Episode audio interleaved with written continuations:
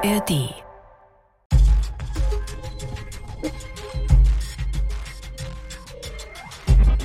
Herzlich willkommen zu Umbruch, dem Tech-Podcast von BR24. An den Mikrofonen begrüßen euch Christian Sachsinger. Und aus dem Silicon Valley aus San Francisco, Markus Schuler. Markus, im Silicon Valley herrscht ja nicht mehr ganz so die heile Welt wie vielleicht noch vor ein oder zwei Jahren. Also Massenentlassungen, Zusammenbruch der Silicon Valley Bank. Ähm, jetzt habe ich gelesen, dass bei euch dort Kampfsport immer beliebter wird. Ähm, brauchen die Tech-Manager Gelegenheiten, um sich auszutoben und ihre Aggressionen rauszulassen? Was ist da der Hintergrund? Ja, natürlich. Nein, Quatsch. Also ich glaube, das ist natürlich ein Hype. Ich bin da skeptisch, als ich diese Nachricht gelesen habe, aber sie geht wohl aus von Mark Zuckerberg, dem Facebook-Mitgründer und Meta-Chef. Der lässt sich seit einiger Zeit von einem chinesischen Kampfsportler trainieren. Zuckerberg ist ja berühmt dafür, dass er jedes Jahr ein anderes Motto ausruft. Dieses Jahr zum Beispiel hat er zum Jahr des Sparens erklärt. Und äh, was das bedeutet, das haben tausende Mitarbeitende von äh, Meta bereits im November gemerkt. Sie wurden nämlich gekündigt. Kein Wunder also, dass man da ein, ja, ich würde mal sagen, gestelltes Nervenkostüm braucht äh, und gerne mal in den Kampfmodus umschalten will. Wer so viele Menschen auf die Straße setzt und äh, so viel Kritik ausgesetzt ist wie Mark Zuckerberg, der braucht eben solch ein Nervenkostüm. Also nach dem Jahr des Metaverse das Jahr des Sparens. So kann sich die Zeit ändern. Einen Sport zum Dampf ablassen haben wahrscheinlich auch viele Mitarbeiter bei Twitter nötig. Da läuft es seit der Übernahme durch Elon Musk, sagen wir mal, alles andere als rund. Mhm. Und in diese neue Lücke, die sich da möglicherweise auf dem Social-Media-Feld auftut, scheint nun ein neuer Dienst vorzustoßen. Ähm, ein Dienst, über den im Silicon Valley gerade sehr viel geredet wird. Darum soll es heute bei uns gehen in der Umbruch-Ausgabe Nummer 55. Uns gibt's alle zwei Wochen Umbruch. Den Tech-Podcast findet ihr in der ARD Audiothek. Und bevor wir loslegen, noch kurz allerdings ein Nachtrag zur letzten Folge, in der wir über die Veränderungen unserer klanglichen Umwelt gesprochen haben. Da müssen wir noch zwei kleine Korrekturen nachreichen. Einmal hatten wir den Namen der Hörgerätefirma falsch genannt. Die Firma heißt Sonova und nicht Sonora, wie wir gesagt hatten. Und dann hatten wir über sogenannte Cochlea-Implantate gesprochen, die angeblich mit einer kleinen Operation eingesetzt werden. Ein Hörer und Experte hat uns dazu geschrieben, dass diese OP schon ein ziemlich großer Eingriff sei und ich habe nochmal nachgeschaut, tatsächlich braucht man eine Vollnarkose und es wird wohl auch Knochen entfernt, damit man da ins Innenohr mit der Elektrode reinkommt. Also wir wollten auf keinen Fall diese OP und die Ausmaße einer solchen Operation verharmlosen.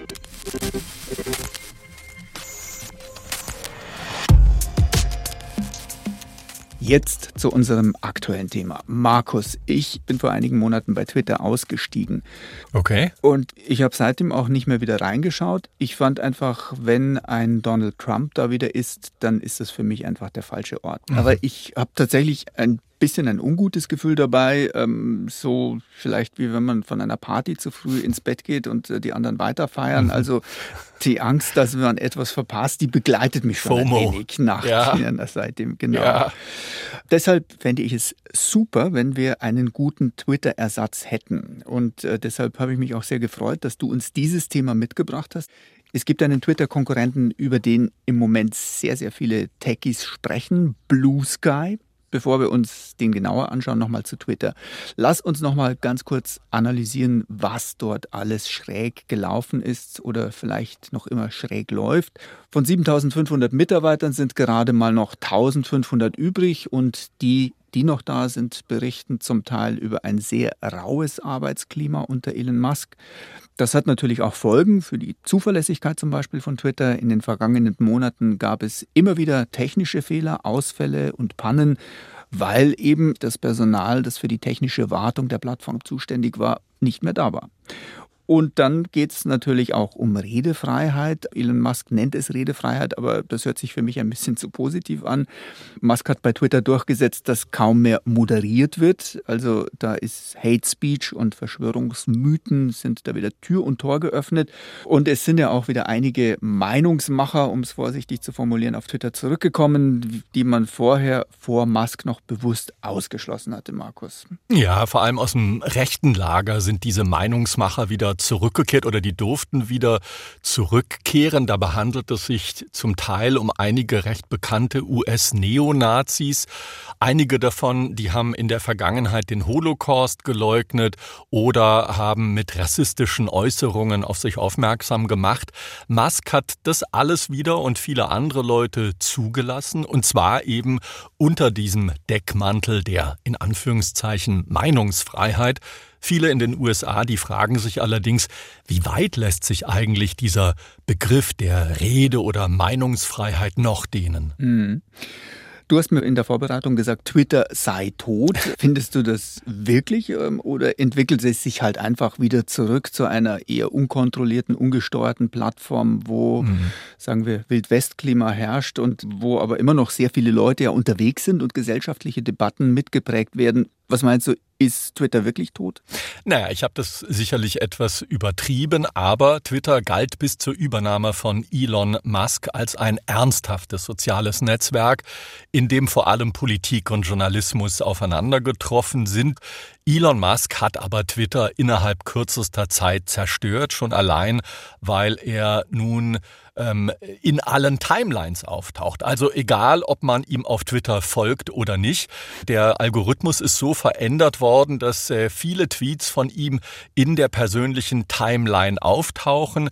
Viel schlimmer aber wiegt, er hat äh, großen Nachrichtenorganisationen wie der New York Times zum Beispiel, der BBC oder dem Rundfunk hier in den USA NPR die Authentifizierung auf Twitter entzogen.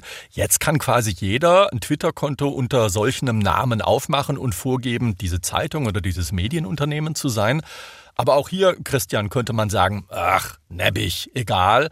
Twitter ist mittlerweile aber zu einem Platz geworden, wo ein Mann, nämlich Elon Musk, zweitreichster Mensch der Welt, sein Weltbild quasi versucht durchzusetzen und allen aufzudrücken.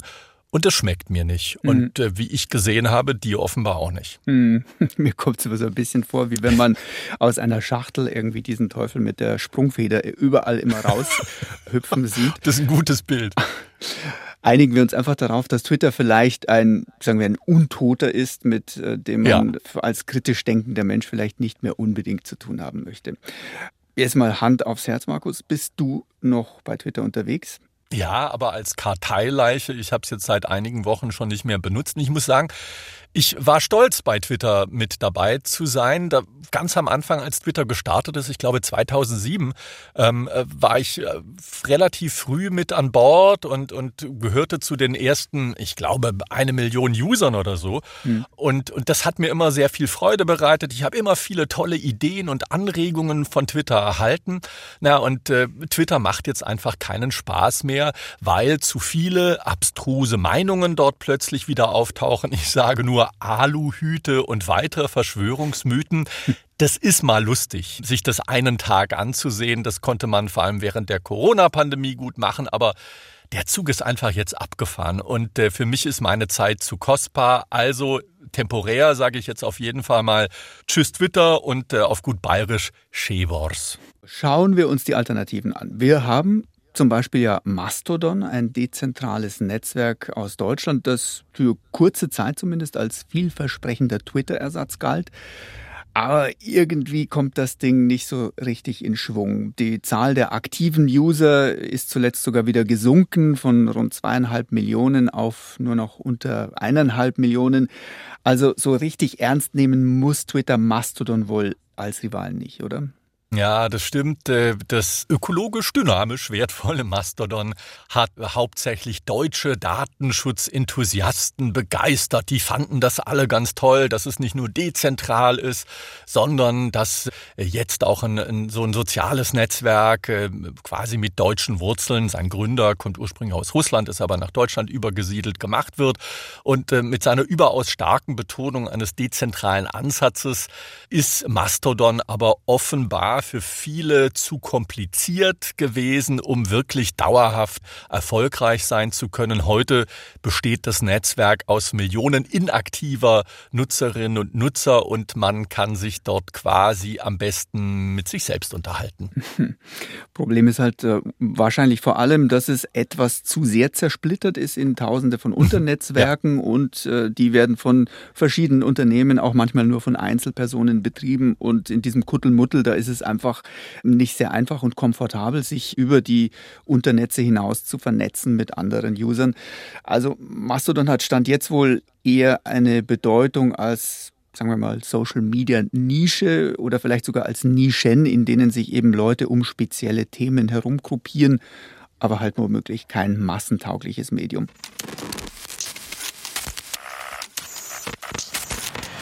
Kommen wir jetzt zur angekündigten Alternative Blue Sky. Da sieht es gerade etwas anders aus, Markus. Ja, und immer wenn etwas das Label neu erhält, dann glaubt man natürlich dran und lobt es zunächst mal in den höchsten Tönen. Das soll jetzt auch für Blue Sky gelten, so wie das für Mastodon galt. Blue Sky ist ein neues soziales Netzwerk, dem nachgesagt wird, ein großes Potenzial zu haben, Twitter ordentlich Konkurrenz machen zu können. Blue Sky bietet ähnliche Funktionen wie das soziale Netzwerk an, nämlich kurze Text- und Foto-Updates, die man dort posten und teilen kann. Die App, die sich noch in der Entwicklung befindet, ist für iPhones und Android-Geräte gemacht. Gegründet hat sie Jack Dorsey. Das ist der Mitgründer von Twitter, mhm. bereits im Jahr 2019. Und äh, ja, seit immer mehr Promis dort sind, wird der Dienst auch immer beliebter. Das war in den vergangenen Wochen vor allem so. Problem, man muss sich auf einer Warteliste eintragen und die Zugänge, die werden für 400 Dollar und mehr auf eBay gehandelt und ist, Nutzerinnen ist und Nutzer sagen, okay. ja, ja, es fühle sich an wie ein Twitter zu seinen besten Zeiten. Das ist schon mal gut. Blue Sky hat auch finanzielle Unterstützung von den großen Tech-Investoren hier im Silicon Valley bekommen. Äh, Sequoia Capital ist da darunter, aber auch der Unternehmer Chris äh, Dixon. Diese Warteliste, von der du gesprochen hast, da sitze ich auch drauf. Ich habe versucht reinzukommen, hat nicht geklappt. Bist du drin? Leider noch nicht. Ich checke quasi ja, stündlich meinen E-Mail-Zugang. Ich habe mich auf dieser Warteliste eingetragen. Ich äh, gucke natürlich auch immer wieder in meinen Spam-Folder, in meinem E-Mail-Eingang. Auch dort ist keine Einladung eingegangen und ich werde nervöser. Meine Frau hat mich kürzlich gefragt, warum ich wieder anfange, auf meinen Fingernägeln zu kauen. Also du siehst, es ist ein wirklicher Hype um hm. Blue Sky ausgebrochen. Okay, also wir sind beide leider nur Zaungäste. Was ich jetzt nicht ganz verstehe, du hast gesagt, Jack Dorsey hat schon 2019 angefangen an Blue Sky zu basteln. Er war aber bis 2021, bis Ende 2021 CEO, also Boss von Twitter und hat gleichzeitig diese andere Plattform betrieben. Also wie passt das zusammen? Ja, das ist eigentlich nichts Schlimmes und kommt im Silicon Valley sogar sehr oft vor. Dorsey hat nicht nur Blue Sky gegründet, sondern auch noch einen anderen Dienst übrigens, Nostro. Das ist eine dezentrale Dokumentenaustauschplattform. Beide, also Nostro und Blue Sky, die haben eines gemeinsam. Sie setzen auf Dezentralität. Das ist also gar nicht so weit entfernt von der Grundidee von Mastodon. Mhm. Also haben wir jetzt schon ein paar Mal gehört, äh, dezentrales Netzwerk. Ähm, wie hat man sich es konkret vorzustellen, so wie bei Mastodon mit solchen einzelnen thematischen Spielerecken? Jein, im Gegensatz vielleicht erstmal zu Twitter strebt Blue Sky eben dieses dezentrale System an und dieses soll es ermöglichen, eigene Apps und Gemeinschaften innerhalb dieses sozialen Netzwerks zu erstellen. Blue Sky-Chefin Jay Graber, die sagt, niemand könne Regeln für die gesamte Gemeinschaft aufstellen. Blue Sky arbeitet zudem mit einem offenen Protokoll. Das ist eigentlich ziemlich ungewöhnlich, gerade mhm. hier im Silicon Valley, da soziale Medien ja meist geschlossene Systeme, also Wallet Gardens sind. Blue Sky versucht offener zu sein und könnte vielleicht eines Tages den Austausch äh, von Beiträgen zwischen verschiedenen Plattformen ermöglichen. Eines Tages könnte ich vielleicht all meine Posts, meine Tweets, meine Timeline zu einem anderen sozialen Netzwerk wie TikTok oder Facebook mit rübernehmen. Blue Sky arbeitet daran, ein System aufzubauen, das außerdem nicht nur auf mehreren unabhängigen Servern läuft, sondern auch eben eine End-zu-End-Verschlüsselung für private Nachrichten bietet. Und das würde, wenn es denn klappt und sie das wirklich so umsetzen, die Sicherheit und den Datenschutz für die Nutzenden dort verbessern. Also ich bin mir noch nicht sicher, ob ich es schon richtig verstanden habe. Man versucht, das Dezentrale von Mastodon fortzuführen. Also diese Ecken, in denen wir sagen, wir Hundeliebhaber oder Cineasten oder Spielefreaks zusammenfinden, die gibt es da dann auch. Und wie will man aber jetzt dann gleichzeitig schaffen, Leute unkompliziert zu vernetzen und nicht das gleiche Problem zu bekommen, das man ja beim Mastodon hat, dass die Leute sich eben nicht wirklich finden? Das ist eine gute Frage, Christian. Ich kann sie nicht vollständig beantworten. Ich glaube aber, eine Ursache könnte sein, dass Mastodon viele Leute abgeschreckt hat, wenn man sich dort zum ersten Mal angemeldet hat. Da musste man dann auf einmal Server auswählen. Und das war schon einfach eine relativ hohe Hürde für die meisten Leute, die vielleicht weniger tech-savvy, weniger geschult im Umgang mit Netzwerktechnologie sind. Und das will man bei Blue Sky offenbar verhindern, indem man die Einstiegshürde leicht macht und erst die Nutzerinnen und Nutzer gar nicht mit solchen Fragen nervt, aber dennoch sie dann umleitet zu dezentralen Servern. Mhm. Die Ende-zu-Ende-Verschlüsselung, von der du gesprochen hast, das ist aber jetzt auch nicht unbedingt das Rad neu erfunden. Also das habe ich ja in jedem, in jedem Messenger-Dienst im Prinzip inzwischen schon. Das hast du in jedem Messenger-Dienst in unterschiedlicher Ausprägung. Bei dem einen, da werden dann die Metadaten, die eine Nachricht begleitet, zum Beispiel nicht verschlüsselt. Das heißt, man kann zumindest sehen, woher die Nachricht kommt. Das äh, muss man sich genauer angucken, in welcher Ausprägung sie das machen. Aber das hast du im Prinzip sowohl bei WhatsApp als auch bei Signal und bei anderen Diensten auch. Mhm. Wenn man es tatsächlich dann plattformübergreifend nutzen könnte, also zum Beispiel ich meine Community von anderen Social-Media-Diensten mit rübernehmen könnte, dann wäre das natürlich ein wirklich äh, großer hm, Vorteil, den es so bislang eigentlich noch kaum gibt. Da müssen aber die anderen dann auch mhm. mitmachen. Genau, das ist es. Also als Underdog, als Newbie, als Neuankömmling kann man sowas leicht formulieren und sagen, ja, ja, wir machen das und wir, das ist unser Ziel und jeder kann seinen Userinnen und User mitbringen. Aber das geht natürlich auf Kosten dann anderer Netzwerke und die Instagrams, Facebooks, TikToks und die Twitters, die werden äh, natürlich tun. ganz freudig, freudig sagen, ja klar, überhaupt kein Problem, wir bauen euch da eine Schnittstelle und vor allem, wenn man weiß, wie pikiert ein Elon Musk. Und wie kleinkariert, du merkst, ich kann den Elon Musk nicht sonderlich leiden, wie ein Elon Musk äh, da bislang auf andere Initiativen reagiert haben, da kann man sich vorstellen, das dürfte schwierig werden, aber irgendeiner muss einfach mal den Anfang machen. Und äh, sollte Blue Sky erfolgreich werden, sollten sie viele Userinnen und User kriegen, könnten dann eventuell auch andere Netzwerke mitziehen und sagen, okay, also die haben eine Größe erreicht, da wäre es auch für uns attraktiv, wenn wir die Leute zu uns rüberziehen könnten und für uns gewinnen könnten. Das kann passieren, aber im Moment sehe ich das ehrlich mhm. gesagt noch. Zumal ja wirklich der äh, Kreis der Nutzer sehr überschaubar ist. Ich habe äh, ja. nachgelesen, 50.000 sollen es irgendwie gerade mal sein. Ja, ja. Äh, wir beide eben nicht. Markus, du kannst zumindest ein bisschen davon erzählen, was dieser erlauchte Kreis derer berichtet, die bereits bei Blue Sky mit dabei sind. Ja, also die meisten Blue Sky Nutzerinnen und Nutzer, die zeigen sich begeistert von dieser Plattform. Sie sagen, das Design sei frisch, die Oberfläche sei nutzerfreundlich und es gäbe eine verbesserte Sicherheit. Und viele sehen Blue Sky als eine echte Chance, eine neue Ära der sozialen Medien einzuleiten. Jedenfalls, wenn man diesen Leuten zuhört, die ganz begeistert über dieses Netzwerk reden, weil eben sie sagen, in diesem Netzwerk, dort werde die Meinungsfreiheit und der Datenschutz Datenschutz äh, respektiert und das in einem guten Miteinander.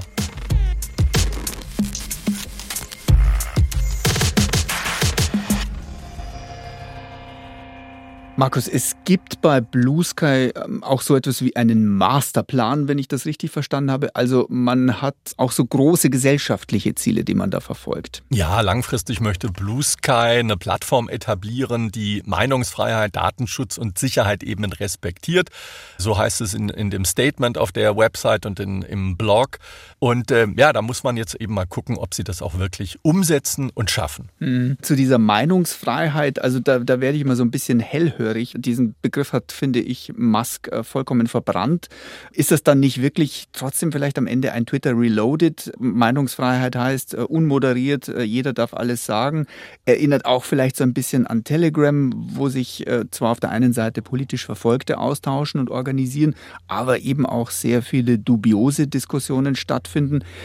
Wäre es nicht vielleicht gerade gesellschaftlich, wenn man da hehre Ziele verfolgt, wichtig für einen neuen Social-Media-Dienst, sich einen Namen zu machen, indem man eben gerade gezielt moderiert, um sagen wir, Verschwörungsfasler oder Hassprediger draußen zu halten. Genau das dürfte der Grund sein, Christian, weshalb Blue Sky neue Userinnen und User nur in homöopathischen Dosen auf seine Plattform lässt. Man muss nämlich das Moderationsproblem in den Griff kriegen. Und das kostet eben unglaublich viel Personal, weil da wird zwar immer gesagt, man kann KI, künstliche Intelligenz dafür einsetzen, aber weil es eben so viele unterschiedliche Sprachen gibt, muss man das alles erst trainieren, diese Systeme. Das ist aufwendig, das ist teuer, noch äh, so richtig gut funktioniert das nicht. Vielleicht in Englisch, wenn man äh, auf Facebook äh, anguckt, da klappt es so halbwegs, aber es kommt immer wieder zu Ausfällen. Also das ist ein sehr teures Unterfangen und Blue Sky hat, glaube ich, nur wenige Dutzend Mitarbeiterinnen und Mitarbeiter und du hast es eingangs gesagt, bei Twitter haben wir siebeneinhalbtausend Menschen gearbeitet und die Privatunternehmen nicht mit eingerechnet, die zum Teil die Moderation für Twitter übernommen haben. Also das Ausfiltern von Tweets, wo man geguckt hat, ob sie den Nutzerrichtlinien widersprechen oder nicht. Also da ist unglaublich viel Arbeit zu tun. Blue Sky will das. Ob sie das hinkriegen, ist eben eine andere Frage. Noch ist mhm. dieses Netzwerk zu klein und ja. zu jung, um dort schlussendlich ein Bild abgeben zu können. Aber du glaubst, dass die das Thema Moderation tatsächlich ernst nehmen? Das glaube ich. Also das haben Sie auch mehrfach deutlich gesagt und äh, Hauptinvestor und Mitgründer Jack Dorsey ist das auch ein großes Anliegen. Und wie wollen Sie tatsächlich größer werden, expandieren und wachsen? Naja, jetzt ist das Interesse auf jeden Fall mal groß. Sie müssen es schaffen, jetzt schnell neue Leute zu onboarden, damit das Netzwerk wächst, damit sich dieser Effekt des positiven Sprechens über diese Netzwerk fortsetzt. Das können Sie aber nur, wenn Sie A, die Rechenkapazitäten und B, das Personal haben, um eben nicht zu Ausfällen zu kommen, wie es äh, aus den Anfangsjahren von Twitter üblich war, oder um eben Moderationsausfälle in den Griff zu bekommen. Denn dann ist der Ruf natürlich auch schnell ruiniert, wenn es dann auf einmal heißt, oh, haha, guckt mal, ihr postuliert groß, ihr habt das Moderationsproblem gelöst und jetzt toben sich dort irgendwelche verrückten Aluhüte oder noch schlimmer Neonazis aus. Also das gilt es zu vermeiden und das ist ein Spagat für ein immer noch sehr, sehr kleines Unternehmen.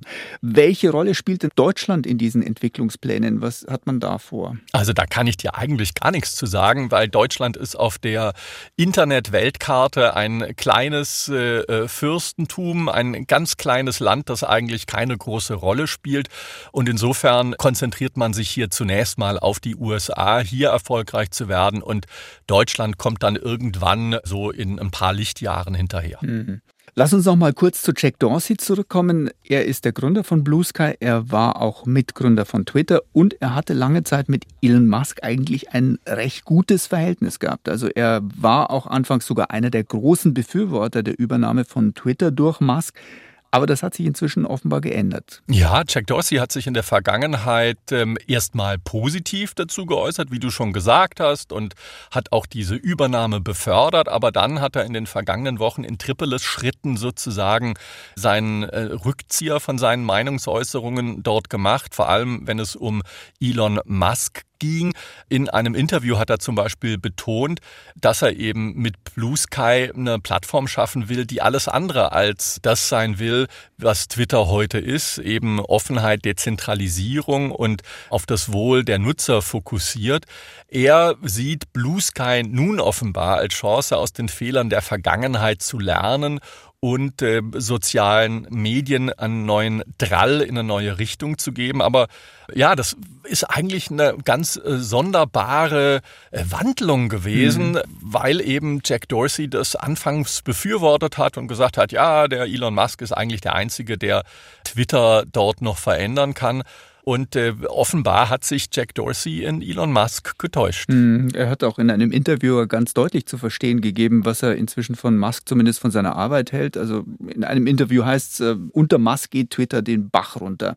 Das würden wahrscheinlich derzeit auch viele andere Menschen so unterschreiben. Aber es ist bei Dorsey halt doch etwas überraschend, weil er und Musk zeitweise ja wirklich eigentlich Freunde waren, oder? Ja, ja, die gehörten zu diesem Mens oder Buddy Club, wo man sich äh, ausgetauscht hat. Äh, aber der Elon Musk, muss man ehrlicherweise auch sagen, hat erst in den vergangenen Monaten, seit er angefangen hat, Twitter zu übernehmen, seine Maske fallen gelassen und gezeigt, dass er gar nicht so der liberale und moderne Mensch ist, der sich immer in der Vergangenheit gegeben hat. Aber die beiden hat einiges verbunden, zum Beispiel das Interesse an Kryptowährungen, an der Blockchain-Technologie. Das ist nach wie vor bei beiden da. Aber die haben sich äh, über andere Dinge jetzt entzweit und sicherlich ist diese Freundschaft äh, nicht mehr vorhanden. Letzte Frage noch. Wenn das Interesse bei Blue Sky nun tatsächlich weiter zunehmen sollte und irgendwann auch die Nutzer Nutzerzahlen entsprechend steigen. Was könnte das für die Zukunft von Twitter und anderen etablierten sozialen Netzwerken bedeuten? Hat Blue Sky das Zeug, die unter Druck zu setzen und vielleicht sogar auch etwas in Bewegung zu bringen? Was meinst du? Wenn Blue Sky erfolgreich ist, dann ja, dann kann es Strategien und andere Geschäftsmodelle beeinflussen. Aber wir müssen jetzt einfach auch mal gucken, ob sich das wirklich so weiterentwickelt, ob dieser Hype so weitergeht. Aber ich glaube, der Weg ist richtig. Äh, Dezentralisierung, Datenschutz, Offenheit, das sind wichtige Alternativen, die fehlen und nach denen sich offenbar auch die Menschen sehnen. Wenn man sich anguckt, was Musk mit Twitter gemacht hat, dann hat Blue Sky auf jeden Fall einen Platz. Mhm. Trotzdem, Markus, diese Umbruchfolge hat leider ein großes Manko. Wir waren so ein bisschen wie die Maulwürfe, die über Farben sprechen. Wir haben beide Blue Sky nicht gesehen und noch viel weniger ja, getestet. Stimmt. Aber ja. lass uns doch mal vielleicht ein Wunschbild malen. Du hast am Anfang verraten, dass du bei Twitter noch nicht ganz ausgestiegen bist. Wie müssten denn die Entwicklungen bei Blue Sky jetzt aussehen? Wie müsste das funktionieren? Was müsste es bieten, dieses Netzwerk, damit du deinen Account bei Twitter vielleicht endgültig löschen würdest? Also für mich war Twitter auch deshalb immer so attraktiv, weil es so ein kompaktes Netzwerk ist, wo man sich schnell über eine Nachrichtenlage oder über bestimmte Themen informieren konnte. Es war ein Netzwerk, was vor allem für Journalistinnen und Journalisten gemacht ist, für PR-Leute, für Politikschaffende. Das muss man einfach so sagen. Mhm. Also deshalb, meine Meinung ist hier natürlich etwas gefärbt und entspricht sicherlich nicht der breiten Ansicht oder der Meinung, die man hat. Aber was für mich bei Twitter immer sehr wichtig war, war Authentizität. Das heißt, dass ich dort Handelnde habe, von denen ich weiß, dass da steckt wirklich eine Person oder eine Organisation dahinter, wie eben einer New York Times oder einer deutschen Presseagentur oder einer Nachrichtenagentur Reuters, also verlässliche Nachrichtenangebote, denen man vertrauen kann. Und das ist für mich eigentlich die Grundwährung. Kann ich den Leuten vertrauen, denen ich auf so einem Netzwerk folge? Und bei Twitter ist das eben jetzt nicht mehr der Fall. Da mhm. tauchen ganz komische Personen auf einmal in meiner Timeline auf, die über Wokeness sprechen und über irgendwelche Linksradikalen, die unser Schulsystem zum Nachteil verändern wollen. Und das ist mir zu viel. Das möchte ich nicht haben, sondern ich will dann lieber ein Netzwerk haben, wo ich weiß, da sind ein paar bekannte Persönlichkeiten, die unumstritten sind und die, die authentisch sind. Und das ist, glaube ich, das Allerwichtigste für ein soziales Netzwerk. Das ist die Grundwährung. Aber mich würde natürlich interessieren, auch wenn du deinen Twitter-Account erstmal eingestellt hast, was ist für dich wichtig? Was muss ein soziales Netzwerk bieten, damit es für dich spannend wird und damit du damit zufrieden wärst? Erstmal, auf keinen Fall sollte es einer einzelnen Person gehören, auch wenn diese Person nicht so ein Egomane oder mit zweifelhaften politischen Ansichten versehen wäre, wie eben Elon Musk. Ich finde, ein mächtiger Social-Media-Kanal gehört einfach nicht in die Hand eines Einzelnen. Das wäre für mich auf alle Fälle der erste stimmt, Punkt. Ja, ja.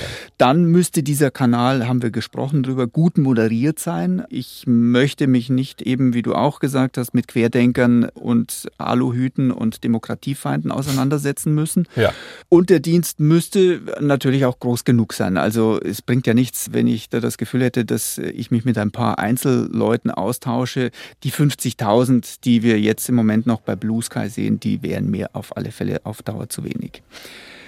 Ich bin gespannt, wann ich auf der Warteliste nach oben rutsche und zum Zug komme und äh, ja, vielleicht wird der Blue Sky mein neues Zuhause im Netz.